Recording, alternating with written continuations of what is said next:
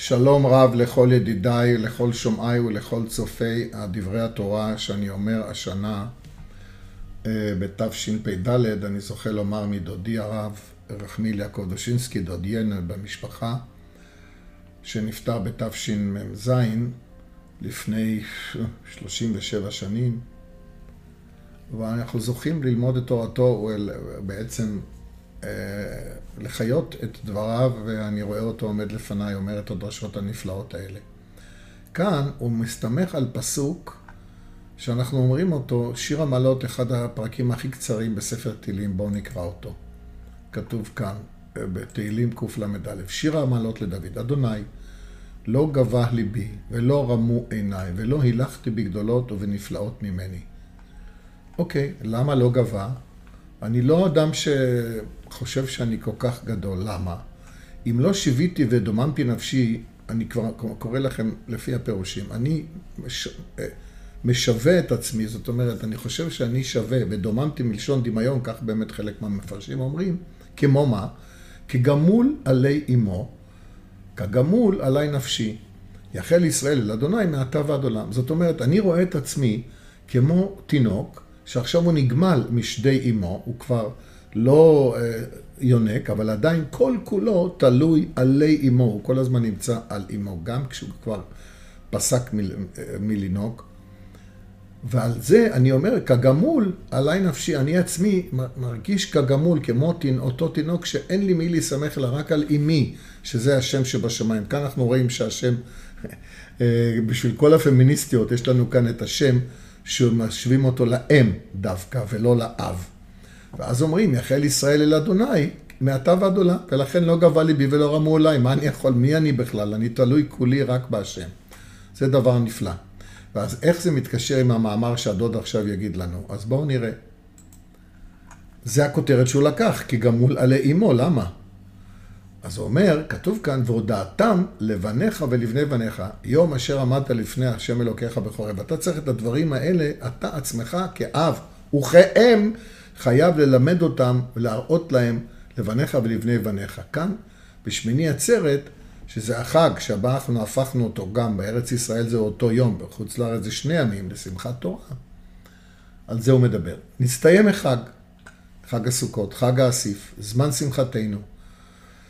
אנו נפרדים גם מן הסוכה ומארבעת המינים, ומקדישים יום מיוחד לפרידתנו, חג שמיני עצרת.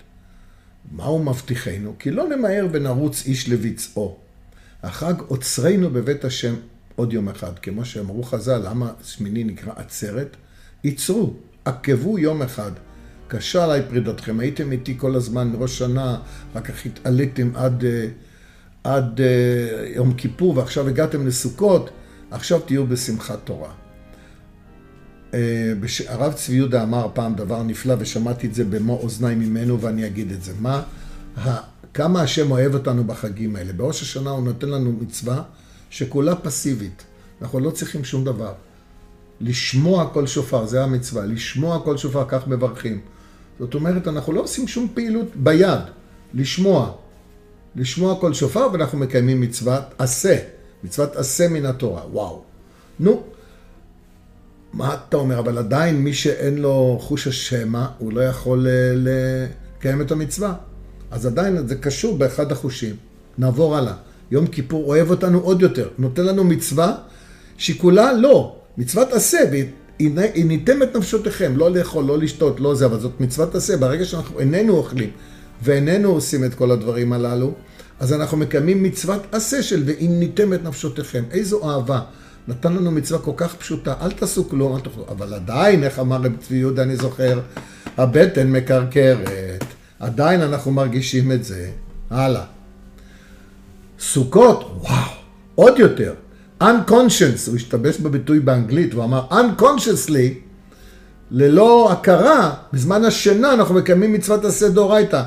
בסוכות תשבו שבעת ימים, תשבו כעין, תדורו, זה לגור בסוכות. אתה ישן בסוכה, אתה מקיים מצוות עשה של תשבו, תשבו מצוות עשה. איזה יופי, איזו אהבה הקדוש ברוך הוא נתן לנו. אבל אנחנו, זה לא יספיק לנו. עדיין מי ש... מי שלא מסוגל לישון לא יכול לקיים את המצווה הזאת, למשל, כן? אז הוא, יש בעיה. ועדיין צריך את הכושר הזה, את האפשרות הזאת לישון. עדיין יש כאן איזושהי פעולה, או חוסר פעולה, אבל היא תלויה בגוף. ואז באה שמחת תורה ושמיני, ושמיני עצרת, שאין בהם שום מצווה, אלא רק לשמוח. מה זה השמחה? ושמחת בחגיך, תפח מעל הקרקע. בזמן שאתה ריקוד, אתה לגמרי מתקרב אל הקדוש ברוך הוא, כי כשאתה תפח מעל הקרקע, אתה כבר נמצא בספירה העליונה. אוקיי, וכדי לעכב, וכדי להחזיק, לעכב הכוונה להחזיק, לעצור ולהשאיר את השמחה במעוננו, כדי שנחמם את הלבבות ונבטיח את רציפות רגשות החג, הקדשנו את היום לשמחה מיוחדת. מה? לסיומה של קריאת התורה והתחלתה מחדש. בחגיגה זו משתתפים, משתפים אנו את ילדי ישראל בשמחת התורה, כדי לספק להם מזון רוחני והזדהות נפשית. הילדים עם הדגלים ועם התפוח ועם הנר. השנה זה שבת, קצת בעיה, אבל תפוח ודגל עדיין אפשר. אנחנו רוצים שלילדים יהיה מזון רוחני, הזדהות נפשית, השתרשות, להשריש, והשלכות עוגן בדבר השם, זו התורה. אבות ובנים שמחים ומרקדים יחדיו וקוראים לתורה את כל הנערים, שמים אותם מתחת לטלית וקוראים את כל הנערים. התינוק יונק משדה אמו. הוא יונק משדה אמו. אמנם המציאו את החליפי תזונה לפ... לפעות... לפעותים, פעותות. אך לאחרונה עמדו על כך שאין תחליף לחלב האם. האם, האם המניקה את בניה משדיה חשה שמחה גופנית ונפשית גם יחד. שמחת האימהות שאין דומה לה, בבחינת אם הבנים שמחה, הללויה. ואם יחדל התינוק מלינוק, יחדלו שדיה שלהם מלהניב חלב, ומקור החלב ייבש. כך גם בשמחת התורה. אין שמחה רוחנית גדולה מזו הנובעת ממה שאבות ואימהות מורים תורה לבניהם בעצמם, והודעתם לבניך.